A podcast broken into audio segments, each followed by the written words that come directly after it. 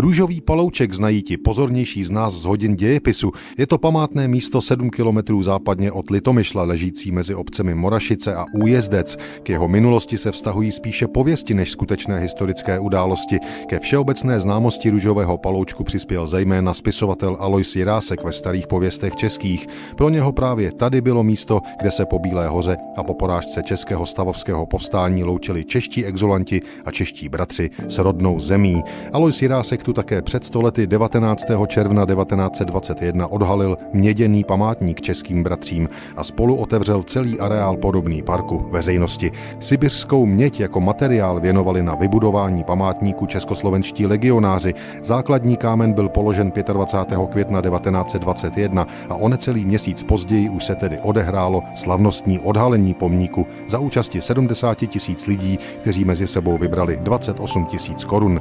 Jménem prezidenta a vlády na slavnosti promluvil ministr zdravotnictví Procházka. Slovo měl i jednatel spolku pro získání růžového paloučku veřejnosti Dudycha a samozřejmě především Alois Jirásek. Ten řekl mimo jiné toto.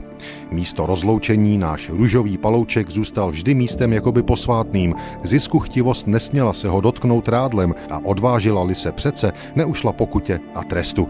Dnes u místa nešťastných exulantů, kdy živěji se rozpomínáme, jak bylo před třemi sty lety, kdy palčivěji cítíme hrůzy těch dob i po nich, oceníme uznaleji, vroucněji své štěstí, svou samostatnost.